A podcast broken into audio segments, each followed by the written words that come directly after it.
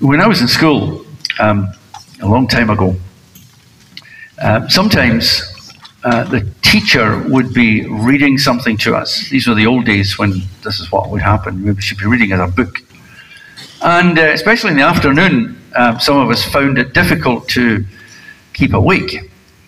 And uh, she knew that. She probably could see it, could see the difficulty that we're having. And she would often say, Martin, what was the last word I said? And Martin would frequently not know the last word that she said because he wasn't listening. Now, there's two ways you can do that. You can do that to check out whether somebody's listening, or you can do it because something that you've said is vitally, vitally important. Now, when we read that passage earlier on, anyone who can just read this and just move on, there's something wrong. And I'm sure that you noticed that.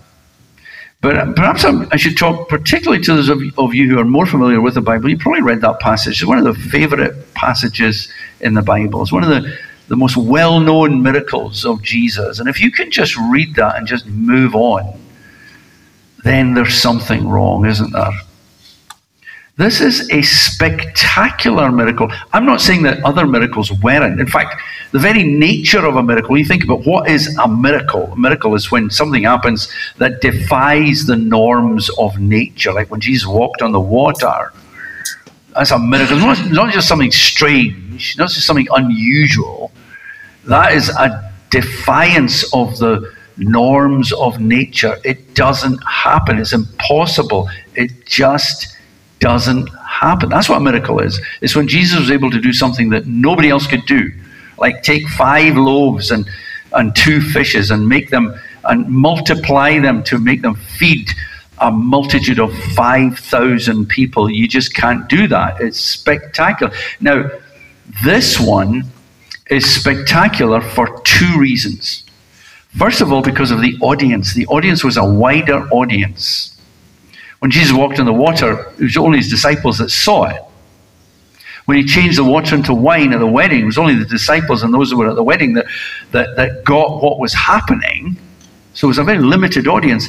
This one is in front of the entire religious community. Everybody's watching. They're all a bunch of skeptics. They don't like Jesus anyway, apart from Mary and Martha and the family that he was visiting. The rest of them have only just come to mourn with the, this family because it's the right thing to do. But secretly, they, they, they didn't really like Jesus at all. And they stand there, and Jesus is, he says to them, he, he shows them something that they have never seen before. But the second reason that this is so important is because it has a bearing on all of us. It answers probably the most fundamental question that anybody could ask, which is this Is it possible to return from the dead? Now, that's not just something that is a philosophical question. We could sit around a table because it affects all of us. It's probably something that you've asked, you may not have asked your family members or whatever, but you've asked yourself, you've wondered about it. Because all of us know we're going to die. Many of us, most of us in here, have lost a loved one. We know the horror and the finality of death when someone's taken from us. We've watched, we've attended their funeral, and we've watched as that coffin is lowered into the to, to, to the grave or, or a crematorium or whatever we've watched, and, and we all know the horror and the utter helplessness that you feel at a time like that. And there's always that thought that comes to you and say, I wonder when my time will come. Now, here is Jesus, and his friend Lazarus dies. Now, Jesus is some distance away, and for some reason, he delays his arrival when he gets word that his friend is sick. He could have come right away and he could have stopped him from dying, but it was clearly not the plan that he had. Jesus waited for him to die. In fact, he waited four days after he had died. So clearly, the delay was deliberate. So eventually he comes, much to the consternation of the two sisters, who cannot figure out why he has delayed. And so he, he arrives, and naturally Martha says to him, Lord, if you had been here, my brother hadn't died. And then he says something which is quite earth shattering. He says this Your brother will rise again. Martha says, Well, I know he's going to rise again in the resurrection. No, said Jesus, I am the resurrection and the life. He who believes in me, though he were dead, yet shall he live. And he who lives and believes in me, he will never die. Now, have you ever thought about these? I'm sure you have. I'm sure you have. Because, because the, these words undergird, they're foundational in what we believe in the Christian faith. But they also answer the question that I asked previously Is it possible to come back from the dead? And here is a man who proves it. Not just in what he says, but in what he does. See, when you think about what he said there, I am the resurrection and the life. He who believes in me, though he were dead yet. I mean, these words are insane. They are quite frankly insane. Unless they're true. And if they're true, then they are the most spectacular words that you'll ever hear. And that's what the Christian faith is all about. And that's why Jesus could not just stop at these words alone. He couldn't just make the promise. He had to go, go on because, because anybody could have said, well, that's just crazy. You just don't say things like that. But then he went on and he proved it. He went to the grave of Lazarus, friend, and he said, Roll away the stone. And understandably, Lazarus' family said to him, Well, you've got to be kidding. Our brother has been dead for four days. You don't do this. But they did. And the next thing he said was even more outrageous. He spoke to the dead man. You just don't do that. Whoever you speak to, you've got to presuppose that the person has the ability to listen, listen, which means that they are alive. You don't speak to someone who is dead. This was brought home to me quite recently. I, I lost my mother about I guess about nine months ago. She was 97. She was ready to die. She had lived and served the Lord for many years, so we miss her terribly. And, and yet, we there's, there's a joy in, in knowing that she her time had come and that the Lord had taken her away and now she's she's with the Lord. But as her son, I had the unenviable task of trying to sort of sort out some of her affairs, which meant paying bills and trying to find out what she what she owed or who owed her whatever council tax and phone and all the rest of it. And it's a faff, but you still you have to do it. So I was it was the phone the phone bill. I had to stop the, the phone in the house. So I phoned up the phone company and I said to them, I said, my mother's passed. Now, they were really nice about it. They were really nice about it. They said, we're really sorry to hear that. But they got it wrong. So I phoned them again. I called them again. I said, I, need to tell you this again. My mother's passed away. And they were nice again and all the rest of it. And then, and, and, and, and a week later, I got a letter from them. Dear Mrs. Martin, we are sorry to see you go.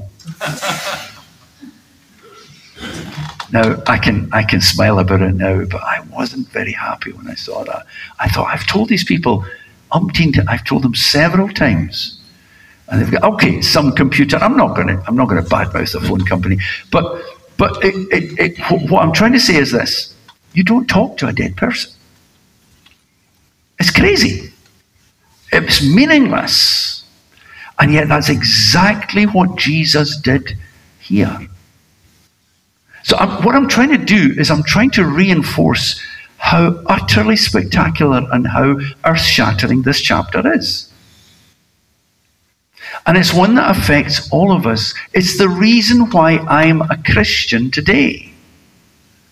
It's not just because I happen to have been brought up in a Christian home. I know dozens of people who were brought up in Christian homes and they don't believe in Jesus. They've gone a different way, they've taken a different path. The reason I'm a Christian is because of this, because here is the one person in the world who has claimed to have the key over life and death. And guess what? He went ahead and he proved it. He went ahead and he said, Lazarus, come out. And you know what? There is Lazarus. And he is standing there. He's alive. He's living. He's wrapped up in whatever cloths they used to use to, to, to bury people, and he's, he needs all this stuff needs to come off, and he needs to get help for that. But he's alive. He's well. That is the reason why I'm a Christian today. No, so simply because of Lazarus, because Jesus went on to prove it not only here, but he also went on to prove it in himself. When he himself was taken, he was arrested, he was crucified, he was buried, and he rose again on the third day. He's alive. And nobody else can give me that. No other religion, no other system, no other philosophy, nothing else can give me that promise that absolute assurance I am the resurrection and the life. If you believe in me, he or she who believes in me, though he were dead, yet we will live. In other words, I'm going to raise the dead. And the proof is right here. Because if Jesus, if this Jesus has that power and he has that authority to do it for Lazarus and himself, then he has that authority to do it for me and for you. And he promises to do so one day. Absolute, certain, and it's proven. Now, here's the thing. You would imagine, wouldn't you, that from that moment, from everybody looks at Lazarus there, look in disbelief. And yet it's there, right in front of their, their noses. Now, here's where it becomes a tipping point. Because verse 45 many of the Jews think those who this is now the people who had witnessed all of this. All right, what's going to happen to them? How are they going to react to what they've just seen? And it looks like there's a two-way reaction. It's either one or the other. Verse 45 says, Many of the Jews who had come to visit Mary and seen what Jesus did, they put their faith in him. Not surprising. That's what you would expect after seeing such an incredible thing happening. But here's the thing others, verse 46, but some of them went to the Pharisees and told them what Jesus had done. Now, this is the religious community of the time. These are the the Hiegians, if you like. These are the this is the, the, the, the, ruling council, what they call the Sanhedrin. These were the religious people. And the chief priests and the Pharisees called a meeting. So here's what's happening. They're all standing there, they're watching this extraordinary miracle taking place. And, and, and some of them, they're watching some of their contemporaries believing in Jesus, and the rest of them decide to go in a different direction and they call a meeting to discuss. Right. What is there to discuss? What they've seen has happened. They knew that Lazarus was dead. I mean, if there had been any dubiety, if he had only had died maybe half an hour previously, then there may have been questions asked about, well, was he really dead? He was. Four days since he was buried. There was no question whatsoever. So, what is there to discuss? Well, if you read on, you'll find out. Are they discussing when they're going to submit to Jesus and worship Him and follow Him for the rest of their lives? Which is what you would expect. These are Jews, remember. These people all believe that a Messiah is coming. They believe that God is their God. They re- reach back to in their ancestry to Abraham, their father. The Old Testament belongs to them. The law, the prophets, all belong to them. So they're waiting for Messiah to come. What further proof do they need? That this man really is the Son of God. And yet, it becomes an occasion for a discussion. And the discussion, it turns out, is not about whether Jesus is Messiah. The discussion is a political one. Let me read it for you. What are we accomplishing? They asked. Here is this man performing many miraculous signs. If we let him go on like this, everyone will believe in him. And then the Romans will come and take away both our place and our nation. You see the arrogance of this crowd? The arrogance is, is quite breathtaking because they're saying, here, here, here we've seen Jesus raising a man from the dead to life again. And they are now sitting in judgment on Jesus. They think they have the authority to somehow decide Jesus' fate. If they had used their brains properly, they would have said, well, if this man can actually reverse death, he can say the word and we're all finished. And yet, look at what they say. If we let him go on like this, I just find this so incredible. And it's one more reminder of me that, that, that, that that's the reaction that you find so often amongst people. That it's not because it's not that people take their Bibles and they look at it rationally and they say, well, okay, I'm, I'm going, to, I'm going to really try and understand this. You never get that far with people.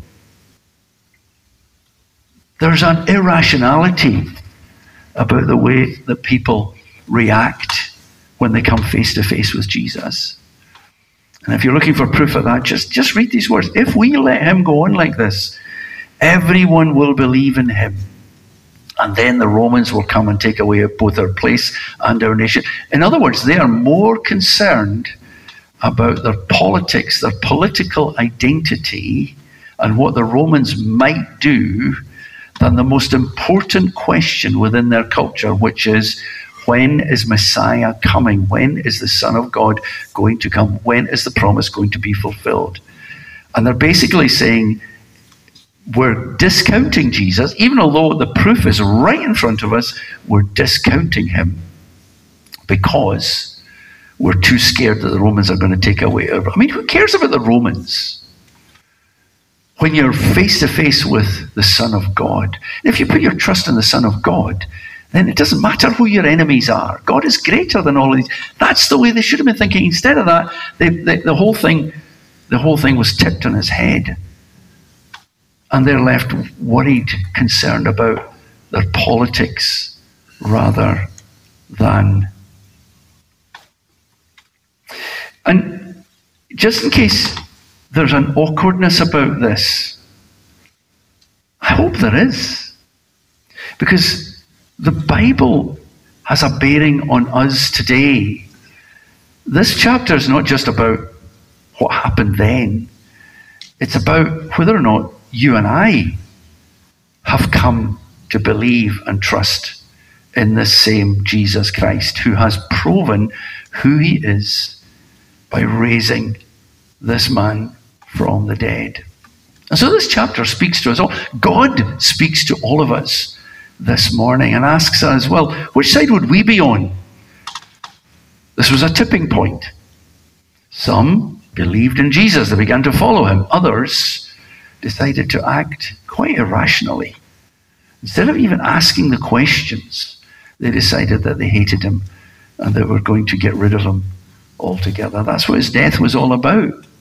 His death was, from one point of view, the hatred of his enemies. And yet, from God's point of view, it was our salvation. Now, here's what Caiaphas says. With this, I'm going to just going to close just another five minutes or so. One of them, named Caiaphas, who was high priest that year, he spoke up. He's a bit rude. He's, here's what he says to them. He doesn't, he's not exactly showing a lot of respect for his for his, uh, his, his contemporaries. You know nothing at all, he says. You do not realize that it's better for you that one man die for the people than that the whole nation perish. Now, here's what's happening two things are happening. First of all, there's what Caiaphas is doing. He's doing something that we would call a risk assessment.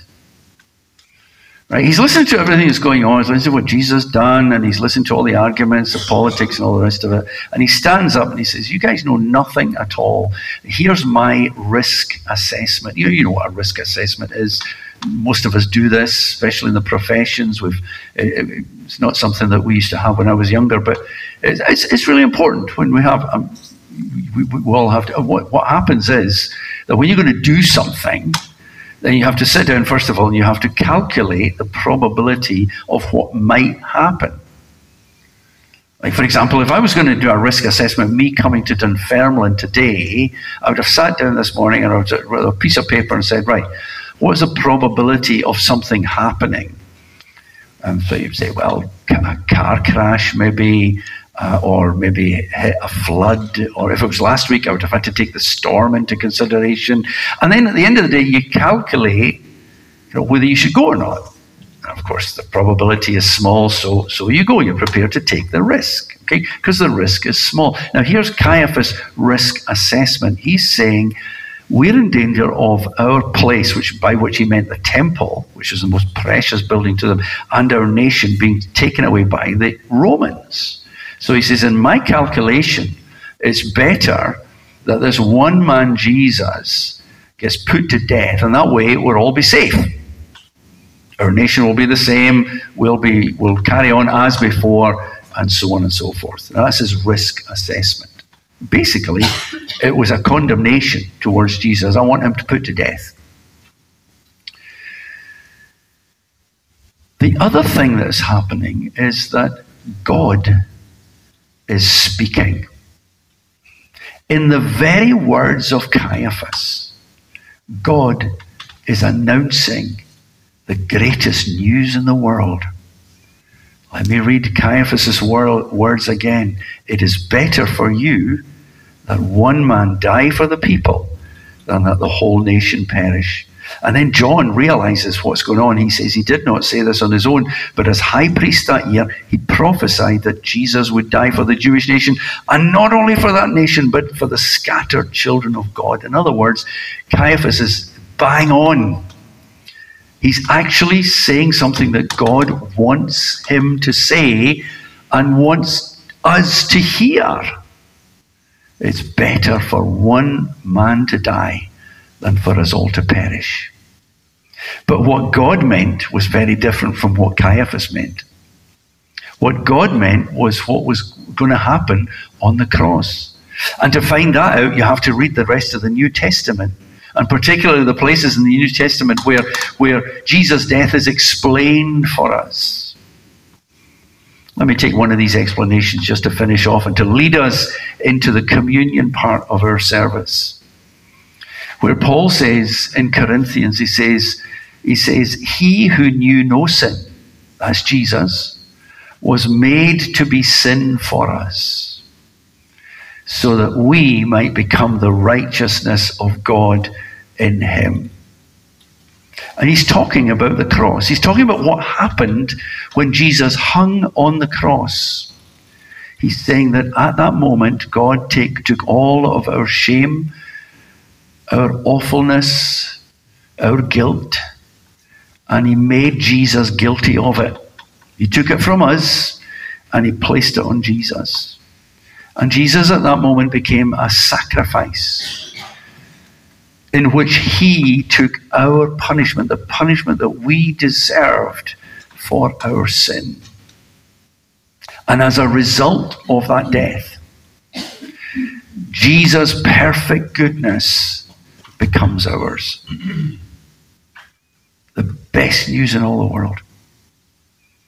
It's why we can come here to, this morning and rejoice. It's why we can come here and give thanks to God.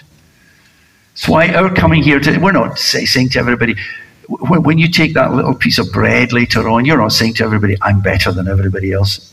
No, it's the opposite. You're saying, I'm as bad as anybody in the world. And, but my badness has been taken away by the death of Jesus. He's paid the price for my sin, and his righteousness is now mine. Isn't that the most glorious thing that you're going to hear today? I can't think of better news to join together around and to tell and to share with a broken and a dark world, a world that needs Jesus more than anything else.